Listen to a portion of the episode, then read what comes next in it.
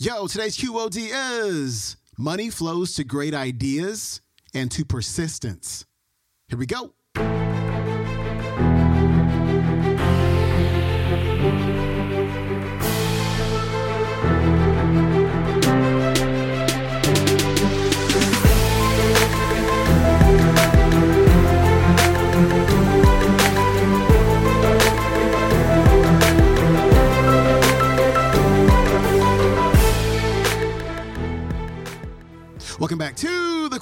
Day Show. I'm your host, Sean Croxton of SeanCroxton.com. We've got the great Denis Waitley on the show today.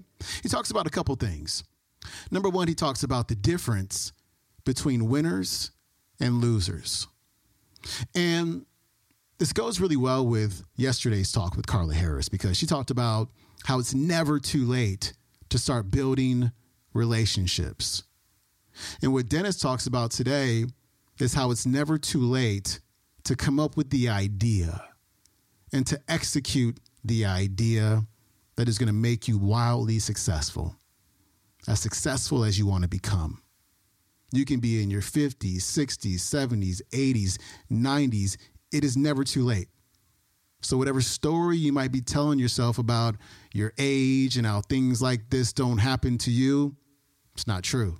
You can do whatever you want whenever you want, despite your age. You have no limits. Denis Waitley, coming up. You know, I view life as a very real game in which there are no timeouts, no substitutions, and the clock is always running. I used to think it was a scrimmage or a drill that I'd get to instant replay my life, and I found out that every day is the Super Bowl, every day is the Olympics, every day is the World Series, Every day is the grand final. Life is a real game. And the winners in life, well, they're like you. They never whine. They come in fourth exhausted but exhilarated because they came in fifth last time. Winners treat animals like people and people like brothers and sisters. Losers criticize everyone and bring them down to their miserable level because misery loves company. A loser is a person in this abundant country that would like to look like, earn like, and take time off like somebody else, but doesn't work to try to become that, just wishes about it. A spectator in life wouldn't be here tonight and wouldn't be watching this. They're too busy escaping from the goals they never set and from the roles they can't imagine themselves to be in. But people like you, who seem to get what they want by giving other people what they need in a very natural, free flowing way. I've been studying them like Jiminy Cricket. The reason I have is I'm hoping they'll rub off on me. I've always wanted to be a winner in my life, and I'll tell you, they have an uncommon way of thinking, a common denominator. I used to think winning was in the talent, but the world's full of talented losers. I used to think winning was in the education, so I lined my den with diplomas, unable to relate to people. Winning is on the street. School is never out for the professional. You keep on learning. I thought winning was in the way you looked, but I found out that people that didn't look too good ended up being great. I thought it was a gifted birth, but I found out so many people had a lot going in, they took nothing out. Some people had nothing going in, they took everything out. I found out that winning was all in the attitude. It's all in how you look at it. Your attitude is either the lock on or key to your door of success either locks you out or opens it up for you. And I'd like to give you the attitudes and action steps that make a real winner in life. I mean, the kind of winner that helps other winners too. If you win, I win. Only if you win do I win. And that's the real winner in life, the ones that build other winners too. I'd like to give you those high performance ideas that are common in people who become so uncommonly successful. And there are five winning attitudes I'd like to share with you tonight and today and the rest of your life. One idea worth taking home.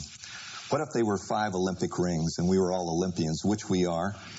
And what if you could transmit them to everyone you meet? The first winning attitude that I found is positive self awareness. What good does it do to be motivated to a dream if you don't see it for you, if you don't see your own potential? We've been selling ourselves short since we were children. You see, we associated ourselves with our mistakes. When my kids were good, it was natural. I just didn't say anything. But when they were bad, I was the first one to criticize them, to point out their mistakes, and they began to associate themselves with their mistakes instead of their successes. And they reinforced maybe what was wrong with them. They labeled themselves. I, I was labeled when I was young, I, I gotta admit, Dumbo ears, beaver teeth, buzzard beak, motor mouth, metal mouth, and turtle breath.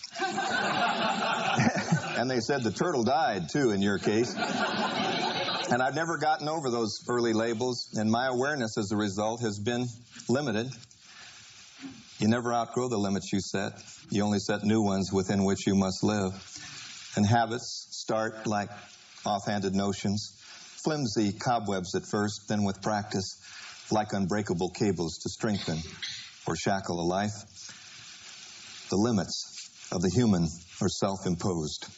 I've been to the UCLA Brain Institute, and I can tell you for sure the human mind, in the ability to create a new place to grow, to imagine, to remember, to make things that never existed before, to lead a new life, to get out of the ghetto to greatness, is unlimited, only limited by our own vision of ourselves. But somewhere along the way, we put the lid on ourselves and self limited. I've decided to blow the lid off finally and get some positive self awareness. I ask myself the question if it weren't for time and money and circumstance, what would I be? Are you kidding? I'd, I'd be terrific. But I don't have the time. I was a veteran and uh, served in the war, and I went to school a lot, and my dad was a warehouseman. If it weren't for the money, I th- oh, if I had the money. We were born poor like you were, and uh, first thing you know, uh, I never saw any money for us. I went into education to seal my fate, make sure I never earned any of that stuff, but I couldn't see it for me. If it weren't for my circumstance, are you kidding? I'm a Gemini. My dad was a warehouseman. I was the middle child, caught in a sandwich. I know a guy that didn't make it because he was the only child, no feedback. I know somebody that didn't make it because they were the youngest child, only got hand me downs second hand. I know somebody didn't make it because they were the oldest child, had to take care of all the little kids in the family. And we talked to each other and we found out there was time and money and circumstance. If I had the time, Ray Kroc, 54, selling paper cups, golden arches, McDonald's at age 54, the beginning. Grandma Moses, 75, painted her first painting at 75 years old, went on to paint five to 700 masterpieces after age 75. I've always liked George Burns. I can't die, I'm booked. if it weren't, if I had the time, we've got the time. If it weren't for the money, if I had the money, Remember, remember old Walt? I'll tell you, what a loser he was. Walt Disney, are you kidding? He was bankrupt for the second time. Can you imagine going in? What guts it takes. Had a hand puppet named Steamboat Willie. He talked in a falsetto voice. He was the first voice of Mickey Mouse. Hey, I got a deal for you. I want to give you a cartoon during uh, silent movies. Get out of here, Walt. Another one of them crazy ideas. He believed in his dream when he only had a dream to hang on to. He was as successful when he was broke with a hand puppet as he was when Disneyland and Disney World opened. It's just that money flows to great ideas and to persistence. And you and I will get the money because it flows to us if we work. If it weren't for my circumstance, I think of a woman in history, middle aged, Midwest, garment district of the United States, went down with her husband to the kibbutz, and they had marital problems and were divorced, and bun on the back, roll down hose, not so beautiful on the outside, but oh, how brilliant and beautiful on the inside was Golda Meir, one of the great woman prime ministers of the world. Grandma with a bun and roll down hose, if it weren't for my circumstance. You and I have that, and that's what positive self awareness is all about. Not seeing the limits and understanding that we are self limiting That was Denis Waitley. His website is deniswaitley.com. You can watch today's talk on the YouTube. It is called Denis Waitley and the Psychology of Winning 1986. All right, my friend, we will wrap things up tomorrow with a Finance Friday with Reverend Ike. I will see you then. Have a great day. Peace.